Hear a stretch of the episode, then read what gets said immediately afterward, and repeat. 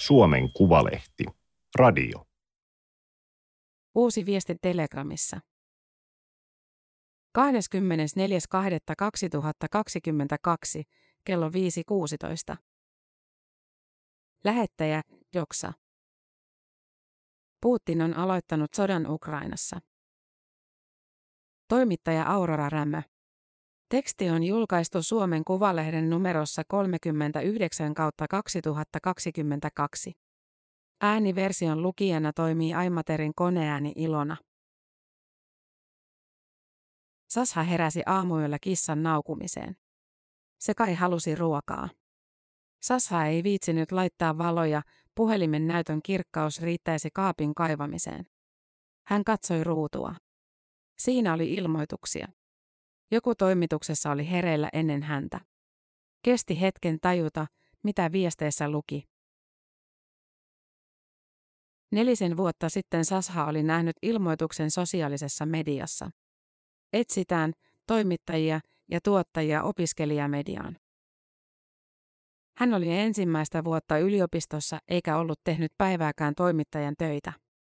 Mutta hän opiskeli filologiaa ja ymmärsi kielen päälle. Sitä paitsi, kuinka kokenut opiskelijalehdessä muka pitäisi olla.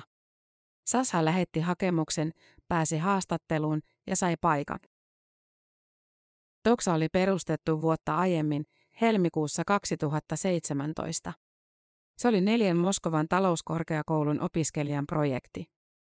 Nimi on kreikkaa, tarkoittaa mielipidettä.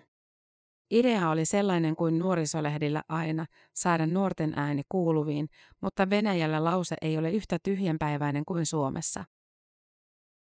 Kun edellinen laajemmin tunnettu opiskelijalehti Pumaka lopetti vuonna 2012, se päätti ilmestymisensä sanoihin.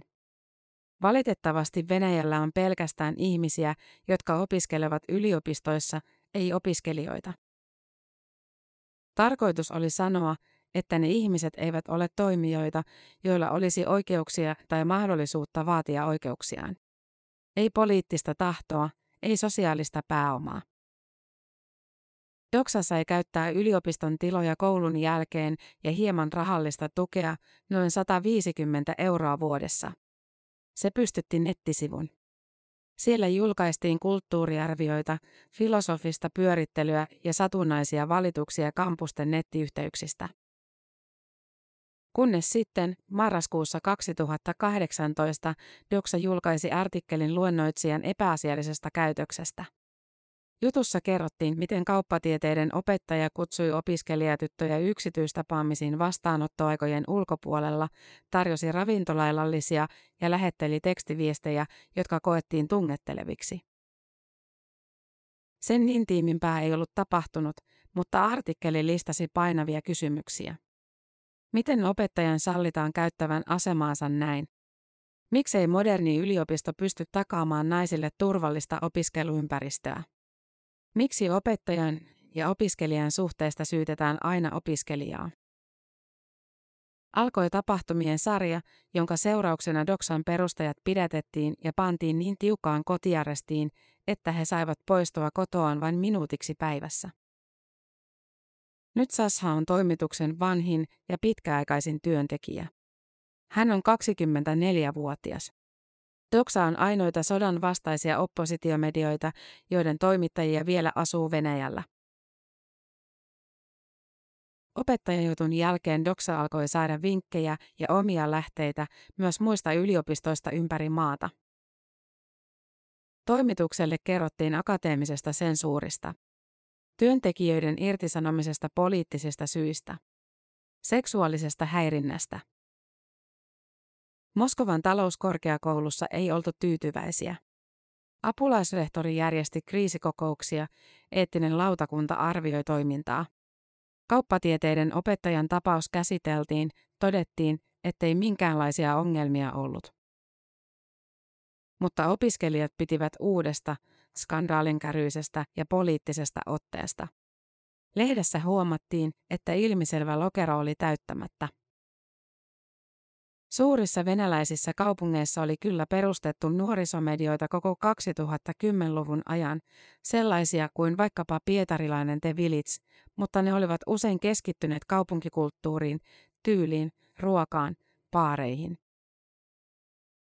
Oli tietysti muitakin, aktivistisivustoja, kuten Pusi Rajoitin jäsenten Mediatsono, joka seurasi poliittisia rikosprosesseja ja oikeudenkäyntejä mutta ei sellaista, joka olisi suunnattu juuri nuorille, koulutetuille kansalaisille, jotka huomasivat epäkohtia ja halusivat puhua niistä ääneen. Toksa lisäsi kierroksia. Perustajat ilmoittivat mahtipontisesti länsitrendejä mukaillen sivuston olevan uudenlaisen etiikan kapellimestari, sorrettujen ääni. Se palkkasi lisää kirjoittajia muista yliopistokaupungeista sosiaalisen median kautta samaan tapaan kuin Sashan. Toimituksessa ei ollut hierarkiaa.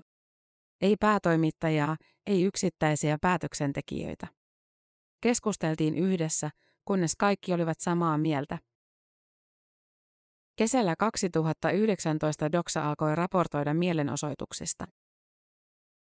Syksyllä oli edessä paikallisvaalit ja riippumattomia ehdokkaita hylättiin kiihtyvällä tahdilla.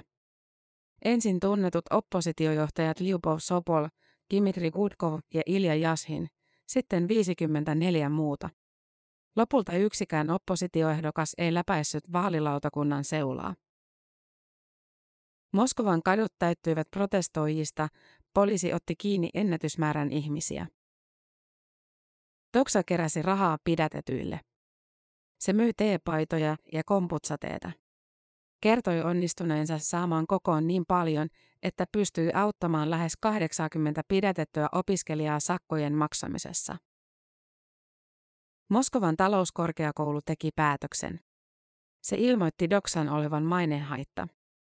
Lehti levitti huhuja, jätti faktoja tarkistamatta, ei kuullut syyttämien henkilöitä, koulun hallinnosta sanottiin. Ei enää tiloja, ei taloudellista tukea. Ennen kesää 2019 Doksalla oli ollut Telegramissa 6500 seuraajaa, syksyllä jo 15 000. Telegram on vähän kuin WhatsApp ja ehkä television jälkeen Venäjän tärkein mediakanava. Viestipalveluun voi luoda yksisuuntaisen ryhmän, johon kuka tahansa voi liittyä. Poliitikot pitävät omia kanaviaan, julkikset omiaan, mediat omiaan. Doksan toimituskunnassa työskenteli mielenosoitussyksynä yli 40 ihmistä. Paikallisvaalien jälkeen Doksa ryhtyi yhteistyöhön muiden oppositiomedioiden ja järjestöjen kanssa. Nova ja katsetaan Transparency Internationalin. Sellaisten, jotka on listattu ulkomaalaisiksi agenteiksi. Niiden tulee ilmoittaa jokaisen uutisensa tai viestinsä edessä oma asemansa. Venäjäksi sanoja on 24 ja ne tulee kirjoittaa isoilla kirjaimilla. Tämän viestin, materiaalin, on luonut ja tai välittänyt ulkomaalainen tiedotusväline, joka toimii ulkomaalaisena agenttina. Doksan profiili suljettiin kontaktessa Venäjän vastineessa Facebookille. Telegramissa ja Instagramissa seuraajamäärä vain kasvoi. Vuoden 2021 tammikuussa alettiin jälleen puuhata uusia mielenosoituksia. Oppositioaktivisti Aleksei Navalny oli palannut Venäjälle myrkytysoireista toivottuaan ja pidätetty jo lentokentällä. Pöksa kertoi, miten opiskelijoita oli estetty osallistumasta protesteihin, ilmoitettu lauantailuennoista, uhkailtu uramahdollisuuksien pilaamisella ja erottamisella. Neljä toimituksen jäsentä teki videon sosiaaliseen mediaan. Siinä he sanoivat. Viranomaiset ovat julistaneet sodan nuoria vastaan, mutta nuoret olemme me. Ja me voitamme varmasti. Median valvontapalvelu Roskomnadzor vaati videon poistamista. Sen väitettiin yllyttävän laittomiin mielenosoituksiin. Toimituskunta keskusteli ja totteli. Mutta muutaman päivän päästä se haastoi Roskomnadzorin oikeuteen. Haasteen allekirjoittaneiden toimittajien koteihin tehtiin kotietsintä. Heidän vanhempiensa kodit tutkittiin. Vuokralla olleesta toimitustilasta vietiin tietokoneet ja puhelimet. Neljä toimittajaa pidätettiin alaikäisten akitoimisesta laittomuuksiin. Heidät määrättiin kotiarestiin, jonka aikana sai olla yhteydessä vain sukulaisiin ja rikostutkijoihin. He saivat poistua kotoaan kello 23.59 ja 00, 00 välillä. Nettiä ei saanut käyttää. Sashaa kuulusteltiin kaksi kertaa, mutta ei pidätetty. Hän ei tiedä, miksi ei. Ehkä mitään erityistä logiikkaa ei ole. Toksalle kävi samalla tavalla kuin monille oppositiomedioille on käynyt. Eivät ne sellaisina aloittaneet. Lännessä arvotettu televisiokanava Dots oli alun perin miljonäärin vaimon vapaa-ajan harrastus, lifestyle-kanavaksi tarkoitettu, ilotteluohjelmin keskittynyt. Nyttemmin projekti on syönyt pariskunnan varat ja pakottanut muuttamaan kotimaasta. Ei Sashakaan aktivisti ollut, tavallinen opiskelija. Mutta kun hän näki, miten viranomaiset toimivat, hänestä tuli sellainen.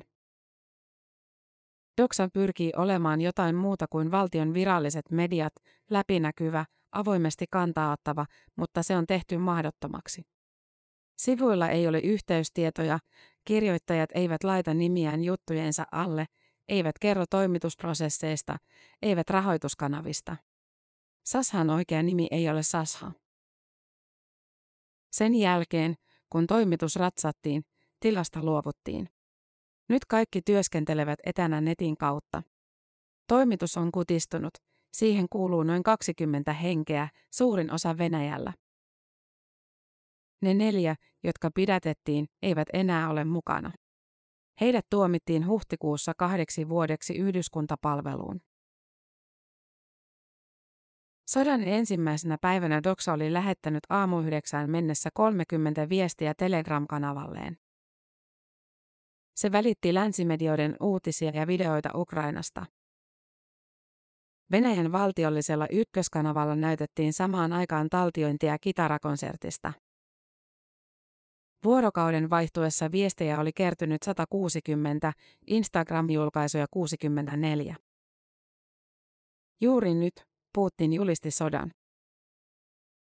Juuri nyt, Venäjä sulki eteläiset lentokentät. Juuri nyt, Yhdysvallat ilmoittaa uusista pakotteista. Juuri nyt, Putin allekirjoitti hyökkäyskäskyn jo neljä päivää sitten. Sasha teki töitä, mutta istui välillä kauppakeskuksen kahvilassa ja tuijotti eteensä. Hänellä oli kolme hyvää ukrainalaista ystävää, eikä yhdestä ollut kuulunut. Neljän päivän päästä Venäjän viranomaiset estivät pääsyn Doksan nettisivulle. Niin kävi muillekin medioille, jotka puhuivat sodasta. Eho Moskvy, liberaali radiokanava, lakkasi kuulumasta Euronews Russia näkymästä.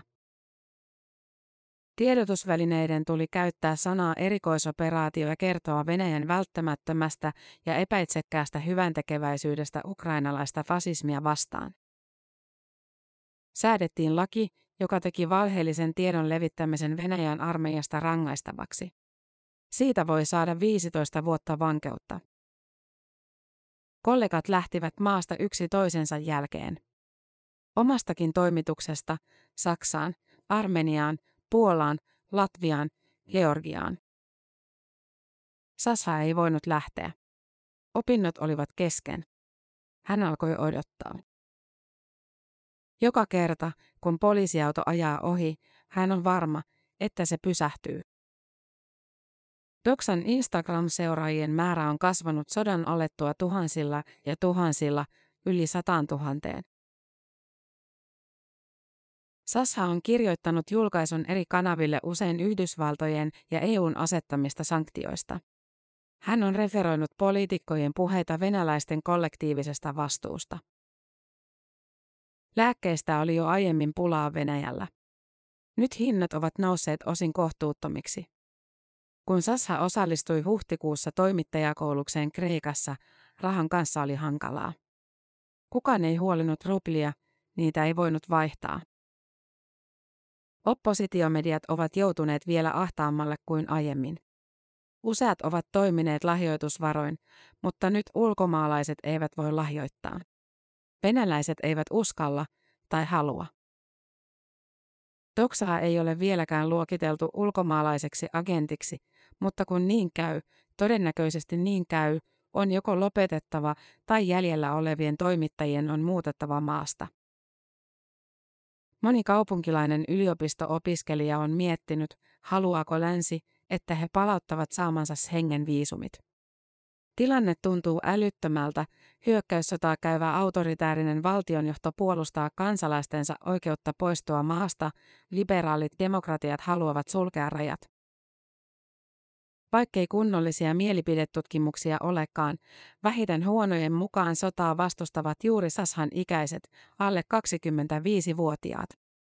He myös suhtautuvat länsimaihin huomattavasti positiivisemmin kuin vanhemmat. Sasha on pohtinut paljon sitä, voiko vanhempiakaan syyttää. Ihmisten asiat ovat huonosti, he tienaavat huonosti, eivät välitä sillä tavalla, eivät halua tietää, katsovat pelkästään televisiota. Ja sitten hyvätuloinen eurooppalainen tulee sanomaan, että pitää ajatella jollain tavalla. Hän ymmärtää kyllä, että pakotteet ovat Venäjän aiheuttamia. Monet eurooppalaiset poliitikot sanovat, että minun tulisi taistella Putinia vastaan. Mutta miten? Mitä enempää voin tehdä? Mitä muuta kuin istua koneella ja odottaa? Sasha on ehtinyt äänestää presidentin vaaleissa vain kerran. Ei hän ole ketään johtajaksi valinnut. Keskiviikkona 22. syyskuuta Putin piti puheen koko kansalle. Hän ilmoitti antaneensa määräyksen osittaisesta liikekannallepanosta. Doksa. Tänään jos koskaan on tarpeen kertoa totuudenmukaisesti, mitä tapahtuu ja mitä voi tehdä. Autamme kaikkia, jotka kirjoittavat meille. Tukekaa meitä. Tämä oli Suomen Kuvalehden juttu oppositiomedia Doksasta. Ääniversion lukijana toimi Aimaterin koneääni Ilona. Tilaa Suomen Kuvalehti osoitteesta suomenkuvalehti.fi kautta tilaa.